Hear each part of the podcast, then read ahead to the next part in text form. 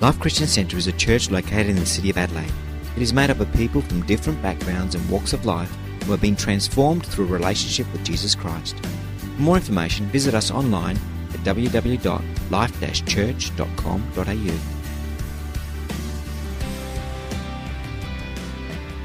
Well, it's a real privilege this morning to have uh, Pastor Mario Pengue, who's from Sydney, and he is part of the family here.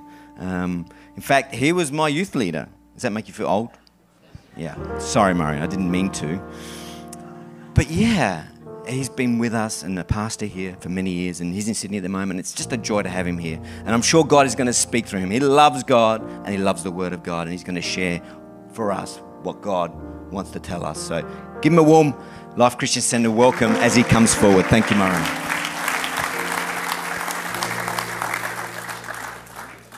Good morning. You guys good?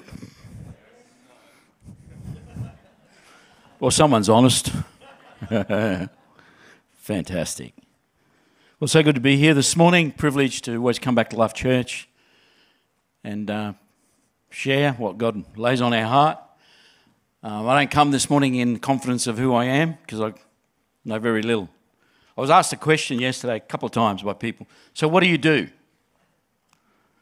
I'm going, Do you really want to know what I do? I said, I help my sons put cars together. We import old cars and old Chevs and stuff like that. And then I do awnings and put up some fences and glasses, glass fencing. And um, I'm also a pastor. So that's where the conflict, uh, conversation gets a little bit awkward because they want to know what, what's a pastor. And uh, so I come this morning not in, in my confidence, I come in the confidence of the Word of God. Because the Word of God doesn't fail us. People do, but God doesn't. His Word doesn't fail us.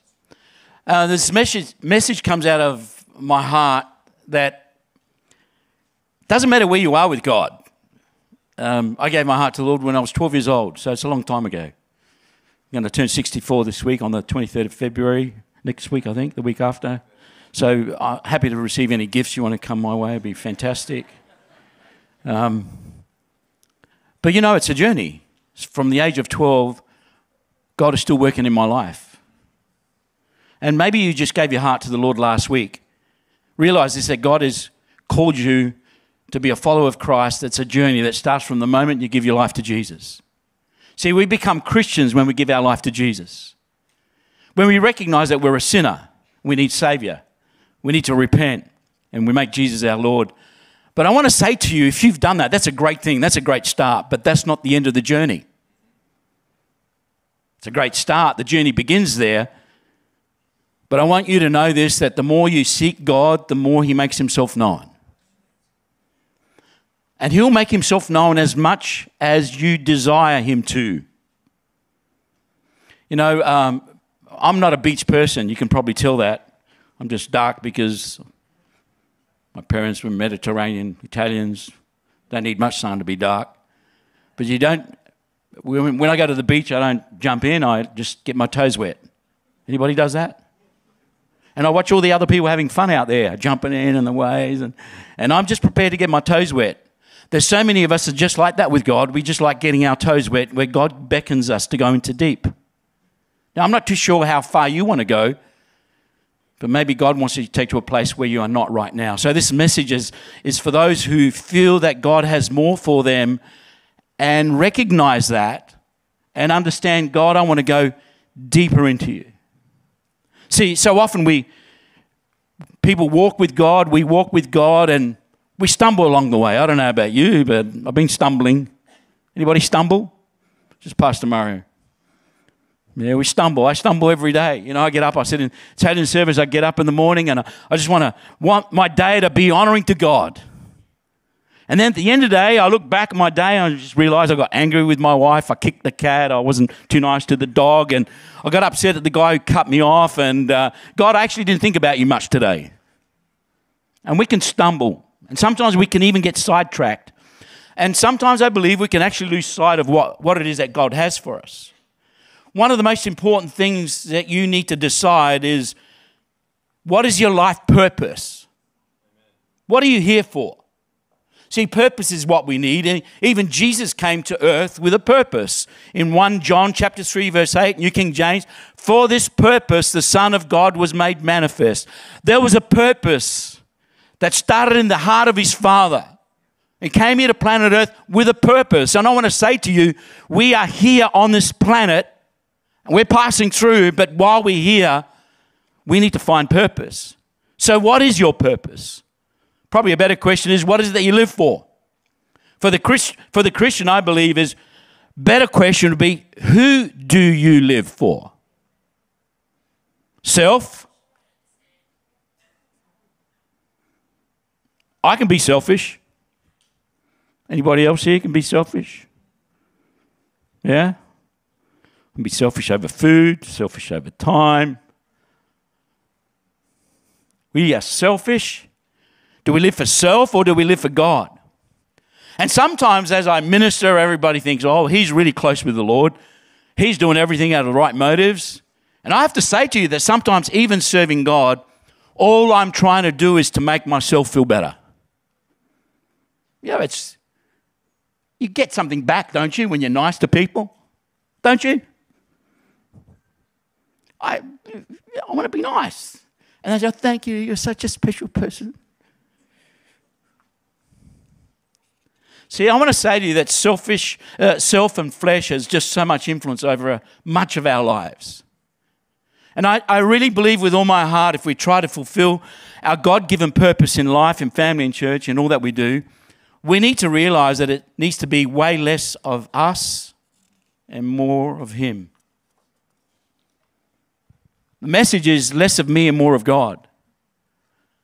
Less of me and more of God. In Matthew chapter 16, verse 24 to 25, then Jesus said to his disciples, If anyone wants to be my follower, you must give up your own way, take up your cross and follow me.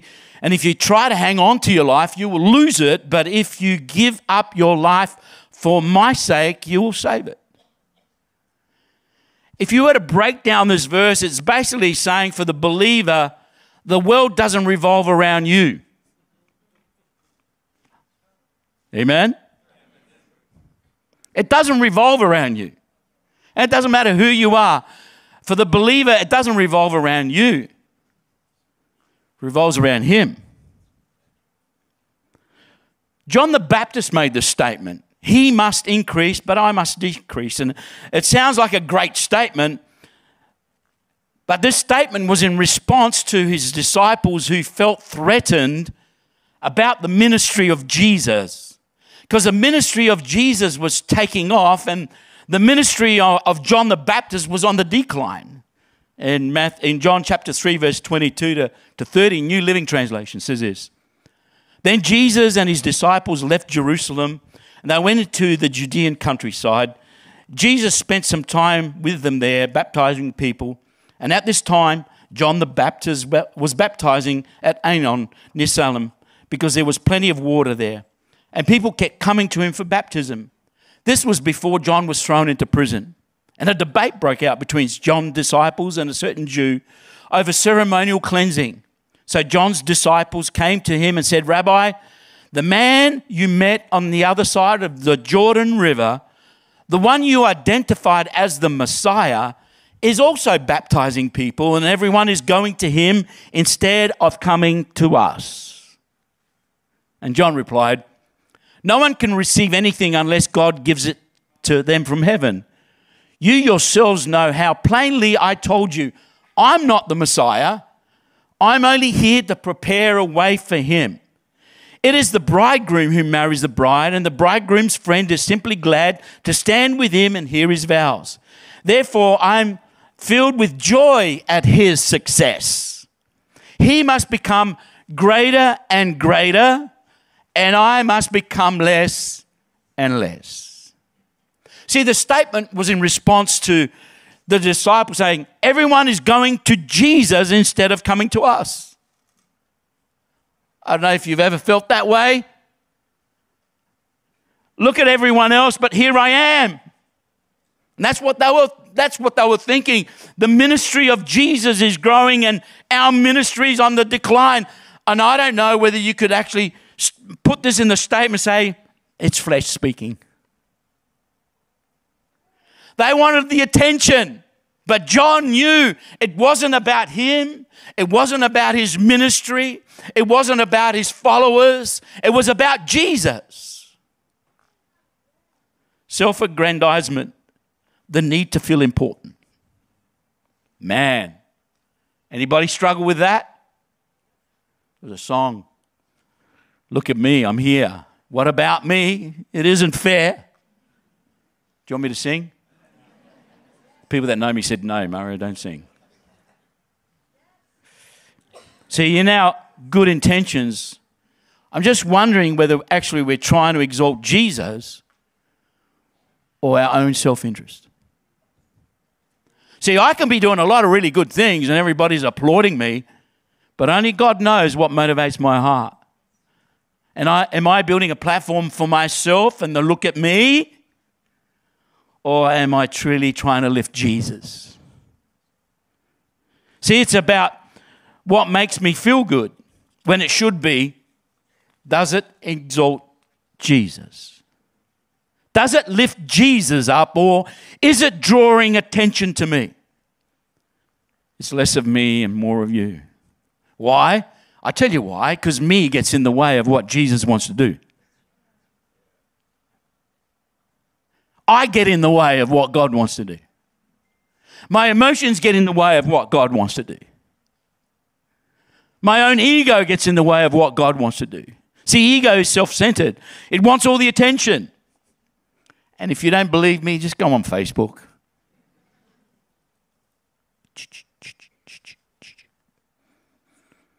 Look at me. John had realized it wasn't about him or his ministry or his band of followers. What he was building, it was all about Jesus. You probably know the scripture in Romans chapter 12, verse 1 to 3. We did a study on Romans last year in our church, and we spent quite a bit of time on the scripture.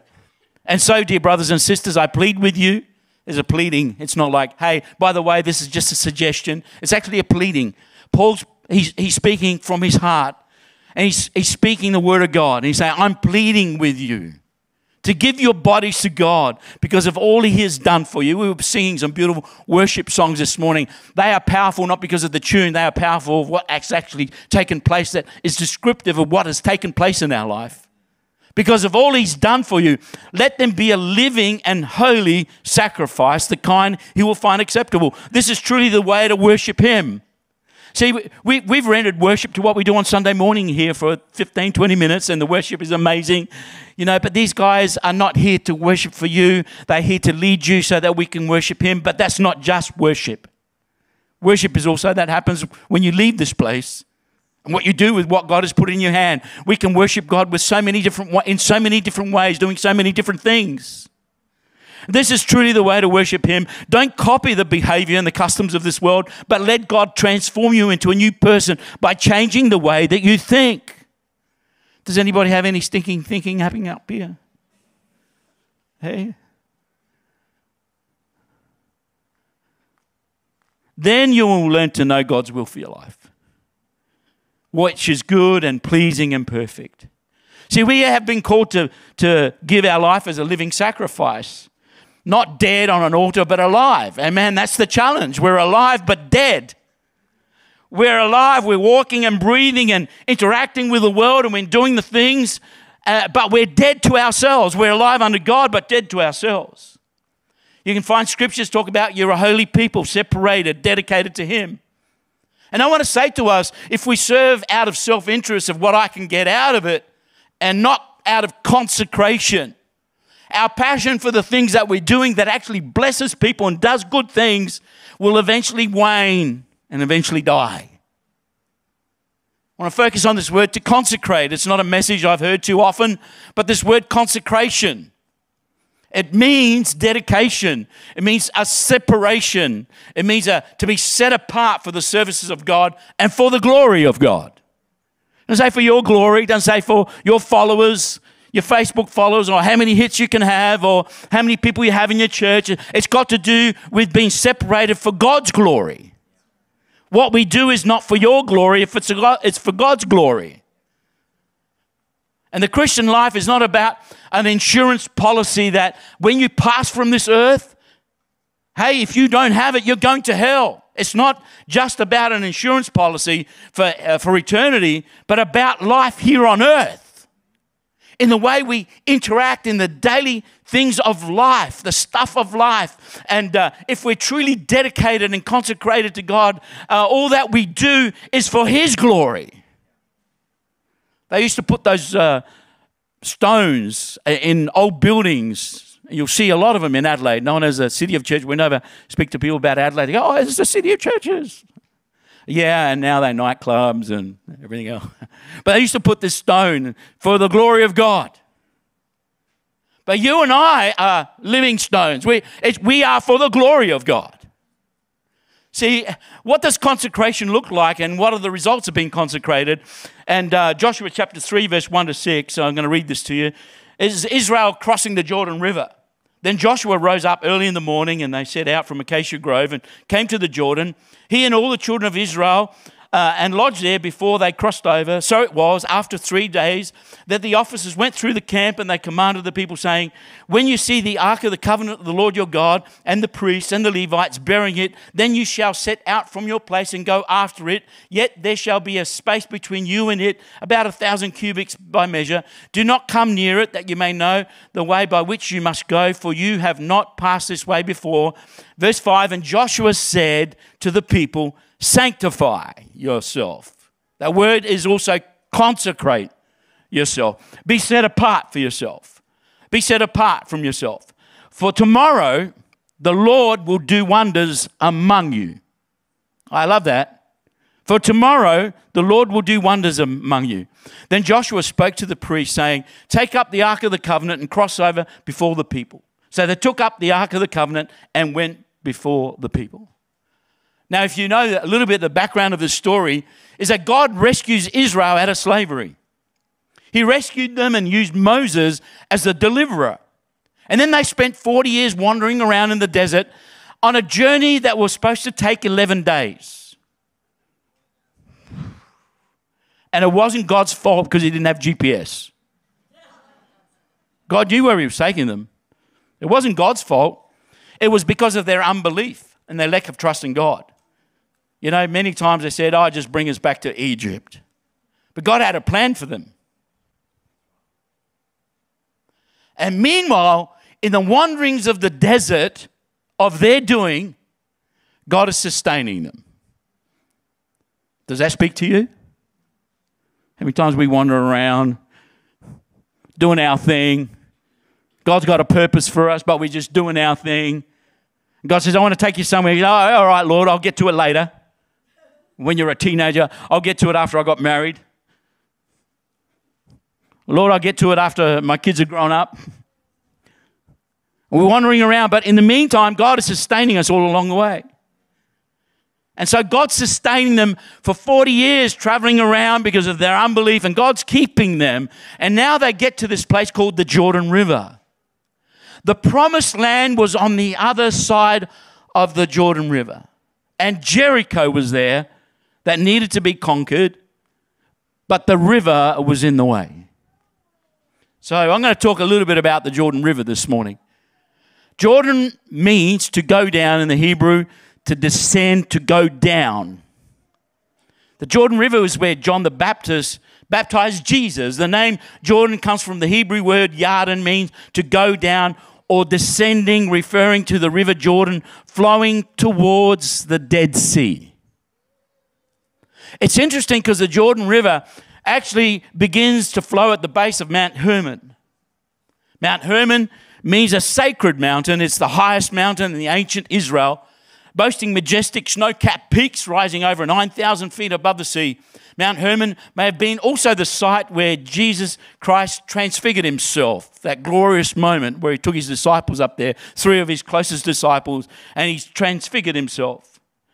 And uh, a scholar wrote this way said, believe that Mount Hermon was a site of Jesus' transfiguration, a supernatural event where Christ appeared in his true glory as the Son of God, revealing his identity as the Messiah and fulfilling the law and the prophets. It's that transfiguration Peter, J- uh, James, and John, the members of Jesus' inner circle, were eyewitnesses to, listen to this, to the Lord's pre existent glory. Powerful word. They had seen Jesus do amazing things, but they saw his pre existent glory. So the River Jordan starts at this mountain and it flows all the way through to the Dead Sea, but along the way there's the Sea of Galilee. It's also referred to the Lake of Gennesaret and the Tiberias Sea. It's where Jesus called his disciples. He called Matthew from the town of Capernaum, which is on its banks. Jesus calmed the storm on the Sea of Galilee. He walked on water on the Sea of Galilee. He taught the crowds there standing and sitting in a boat on the side of the Sea of Galilee. Actually, one of the last miracle, the last miracle that Jesus performed was a miraculous catch on the Sea of Galilee. But the River Jordan continues to flow. It starts at Mount Hermon, flows into the Sea of Galilee, and then it flows to the Dead Sea. How many people had an opportunity to, to visit the Dead Sea? One or two. It's the lowest uh, uh, elevation on, on water on planet Earth. It's 430 meters below sea level. Gives you a bit of an understanding. Its, its salinity is rating 36% higher than the ocean. It's believed, and we're not going to have a debate this morning, do your own research on this. It's believed it's actually the site of Sodom and Gomorrah. They say that there's no life in the Sea of Galilee except some bacteria. Any fish that was alive in the River Jordan that ends up in the Dead Sea dies. So the River Jordan begins at a high place, Mount Hermon, and it flows in the Sea of Galilee, and he eventually ends up in the Dead Sea.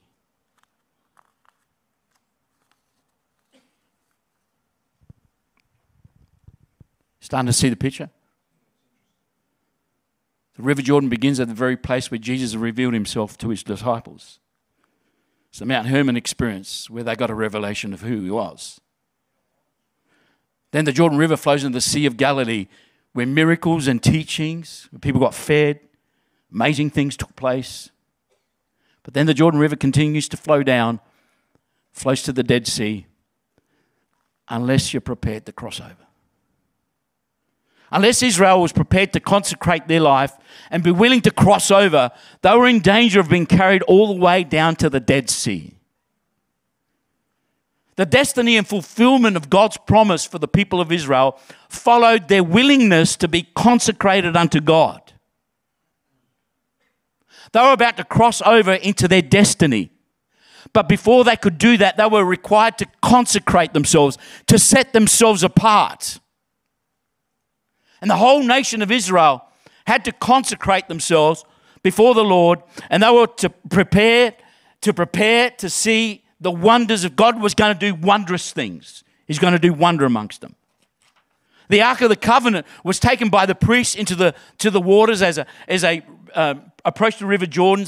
The waters of the River Jordan stopped, but not where they were. The waters of the River Jordan stopped about 20 miles upstream at a place called Adam. Do we serve a miraculous God or what? And they stood, the, the Ark of the Covenant and the priests, they stood in the middle of the River Jordan. And it was in flood time. So it's not like, because the River Jordan is not, not all that wide, but when it's in flood time, uh, you, you can't cross it. There's no way that you could cross it. And they stood there until all the people of Israel, after having been consecrated, walked across into their destiny.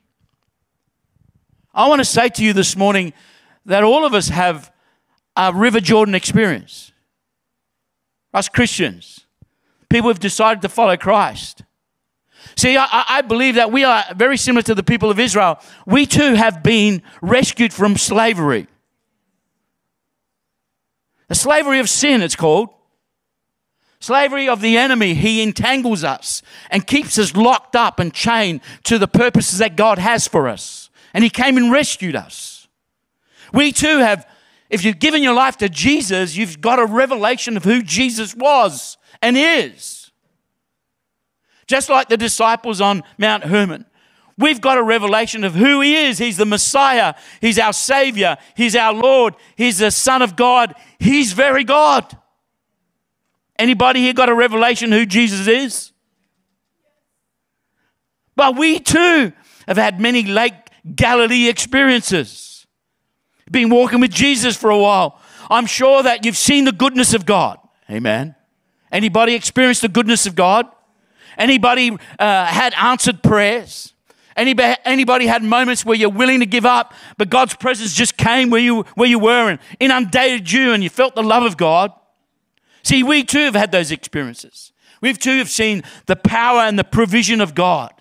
But we too are on a journey into a place of fulfillment of God's promises over your life, over our church, over Life Church. We too must decide do we want to go deeper and cross over but God asks us to consecrate ourselves, and that's our challenge. How do we consecrate ourselves to God? How do we consecrate ourselves to Him? It was at the very place where the Israelites crossed the Jordan River into the promised land, which later became the place where John the Baptist called people to repent and be baptized for the remission of sin. I, I just find it, it's an, there's no coincidence with God. Nothing. Nothing is a coin, oh, it's just happened. Nothing just happens. I want to say, nothing just happens in your life as well. But God calls us to be consecrated to Him. In other words, we make a choice. Do we cross over into the deep or are we just happy in seeing the miracle? I want to say, whatever Jesus did, there was always crowds following Him. And I find it strange that when we rate success of ministry or or a movement. We say numbers is, uh, is important. And he, he ministered to thousands of people, yet there was only 120 in the upper room. Pretty interesting, isn't it? Some people just want to be in, there in the crowd to see the spectacular. God doesn't want you just to see the spectacular, He wants you to cross over into what He has for you. Otherwise, I believe, and I've seen this, I said, you know, I gave my heart to the Lord when I was 12 years old, grew up in this church. And I've seen young people start out, going to surrender their life to the Lord, they can do everything for Him, and then something happens along the way, and the distractions of life carries them away to a place of deadness. Now, I don't want that for you. I certainly don't want it for me. And I, was, I believe with all my heart that God doesn't want it for you either because He beckons us to come. We, we're doing a study this week, and one of the studies in one of the mornings was this just a, just a thought. We think that God moves away from us, God never moves. We move. God's always there. He wants to take us deeper, but sometimes we're just so convenient. I just get my toes wet. God issues you with a challenge. And the challenge is this if you would just consecrate your life to me, then see what I will be able to do. I love that. I'm crying out more and more in this age where nothing satisfies. Nothing in this world could ever satisfy our souls and the crying of our heart because inside of our heart there's a void that's made for God. It's not made for things, not made for traveling, and that's good. Not made for fast cars, which I love, but that does, you know, I'm always looking at the next one. What are we going to buy next? And next. And no, there's a void that's made for God's presence. And we're just happy to get our feet when God says, No, if you would just consecrate yourself to me. I'm going to wrap up really quickly, but the question is, how then do we consecrate ourselves to God? And, and I've, been, I've been grappling with this over the last three or four years. What does consecration actually look like? Wouldn't it be good if consecration meant we just go to church every single day? You go, no, we need a life, right? Wouldn't it be great if consecration meant we could go into some monastery somewhere, avoid of all the distractions? That's not consecration. It would be great, it would be a lot easier, but it's not. The Old Testament meaning of consecration is this separation. It means abstaining from unclean things, abstaining from dead things. In fact, the people of Israel were asked to consecrate themselves, which meant that they had to go and wash their clothes and wash their bodies. The opposite of consecration, because that's sort of how I work, the opposite of, uh, of consecration would be let any unclean thing come into your life. Let it be part of your life. Accept it as the norm.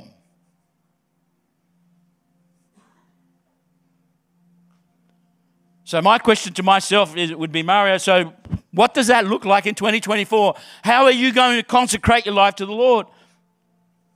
And waiting for God's going to do wonders because I, I wanna, don't want just the first part, I also want the second part. Joshua said, consecrate yourself because tomorrow God is going to do wonders. I want to say to you, the driving force to be consecrated is not the wonders that God is going to do. Though I like wonders. It's all about the wondrous God. Do you get my point? Because sometimes we just want to consecrate ourselves to see what we're going to get out of it. But God is really saying, and, and if you look at the people of Israel, God did wondrous things, but so many times they lost the wonder of God and turned to other idols. Now you can draw it into your life, whatever that looks like, because I'm not you, but I can draw it into my life what it looks like, and I know what it looks like. I can just let so many distractions get in the way.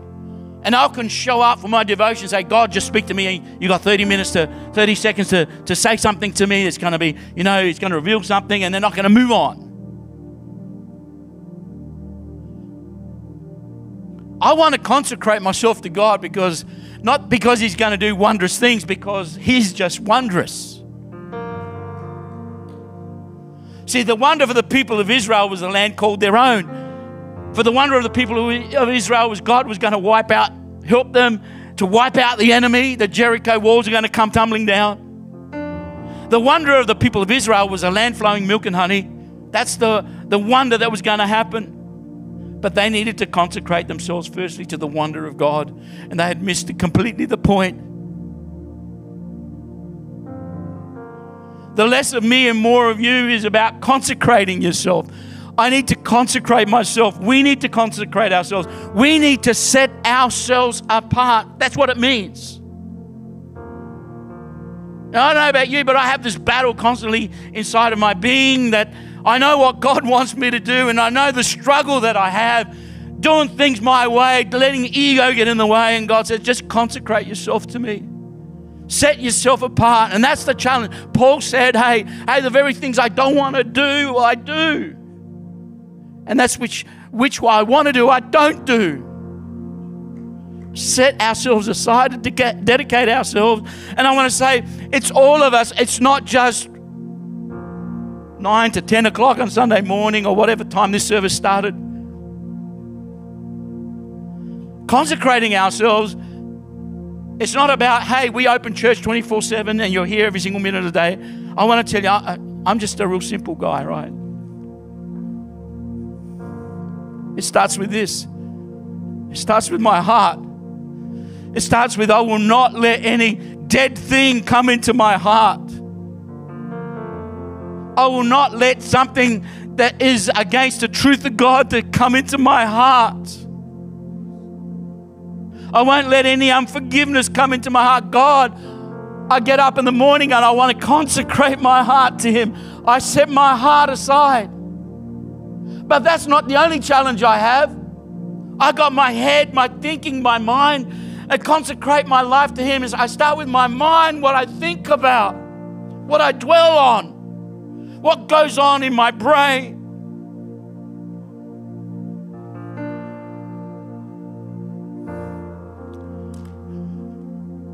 I consecrate my life. What does it mean? I consecrate my eyes.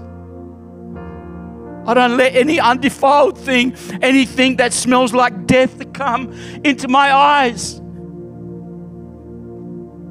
my hands, my feet.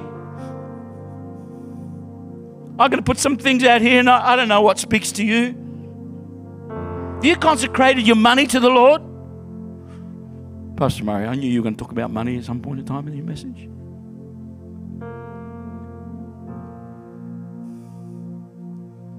Consecrate my marriage to the Lord. My family to the Lord. Lord, I consecrate them to the Lord. Let, Lord, I, I won't let any dead thing, dirty thing to come into my heart, to come into my mind, to come into my eyes, or where I go, my money, my family, my marriage, my life, Lord God. All these things, Lord, I consecrate them to you. I won't let unclean, dead things bring me down because the danger is it will bring us down to the Dead Sea where nothing lives.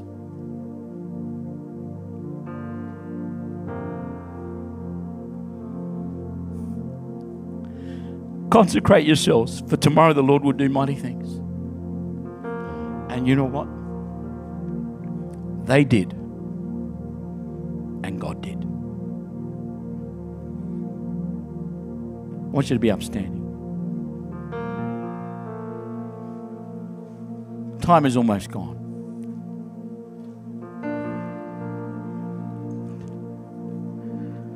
I know often we come to church and ah, I'm just going to get really corny now, right? Okay. So I'm preparing you for it. But we will come to church and we want the pastor to pray over us. Have you ever prayed for yourself? We can do that. I can do it. That Spirit of God inside of me that declares to God what Mario and how he needs to change because I know my thought patterns. I know what I allow to get in. I know how I, I struggle with what I allow my eyes to see, what I allow to come into my ears. And we're going to pray. If you find it really awkward, maybe you can do it when you get home in a quiet room, shut the door, let no one see you. We, we just going to put our hands on our heart this morning. A symbol of consecration. Uh, uh, before I pray, I, I, don't want this to be seen as Pastor Mario. You, know, you're making me feel really awkward right now. I know one thing is the Word of God sometimes makes me feel really, really awkward because it's so true. Some of the Word of God is so difficult to, to munch over, but I, I know it's the truth and it's for my good. So while you put your hand on your heart and pray a prayer of consecration this morning, we're going to move to our head and to our eyes. Here we go. Ready? Dear Heavenly Father, we, we stand before you this morning in consecration. We want to consecrate ourselves to you because, because we want to see you, the wonder of who you are, Lord God. You're holy, you're all loving, God of mercy and grace, Lord. We consecrate to you our heart this morning. We will not let any dead, defiled thing to come in that will lead us to the Dead Sea. Put our hands on our head, Lord. We consecrate to you our minds. Father, we will not dwell on dead things. We will not dwell on lies of the evil one. We will not dwell on hearsay, Lord God, but we will dwell on who you are and your word that brings life to us, Lord. Father, we consecrate our eyes to you this morning. Oh, Father, we keep dead things out of our sight, Lord.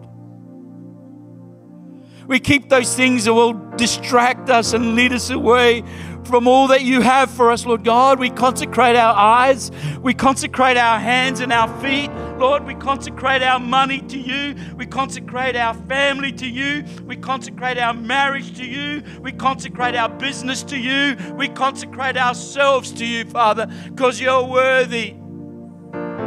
You're worthy of it all, Lord God.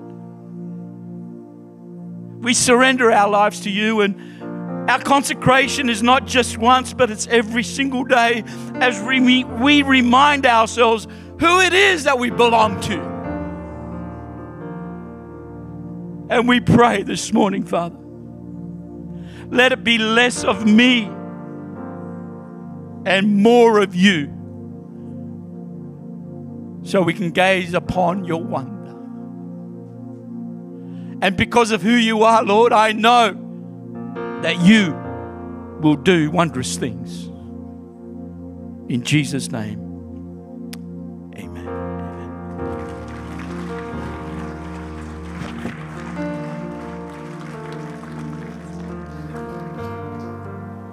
Praise God. Praise God. What a wonderful word.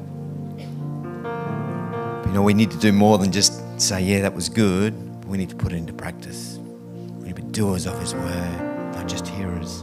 Let's consecrate our life this week and for the rest of our lives. Lord, we just thank you for your word. You have spoken to us, and we hear your word, and we will do as your word says. Help us, God. Help us in our weakness. Help us, Lord, to be what you've called us to be. We want to be consecrated to you. We want to consecrate everything we have to you. There's nothing, there's less of me and more of you, Lord. There's nothing I have that's worth anything. You are everything I need. You are all that I need. Thank you, God, for your word. Allow us to go this week as we consecrate ourselves that you will get the glory in everything we do and that we think and do as Jesus would do. We want to be Christ like this week.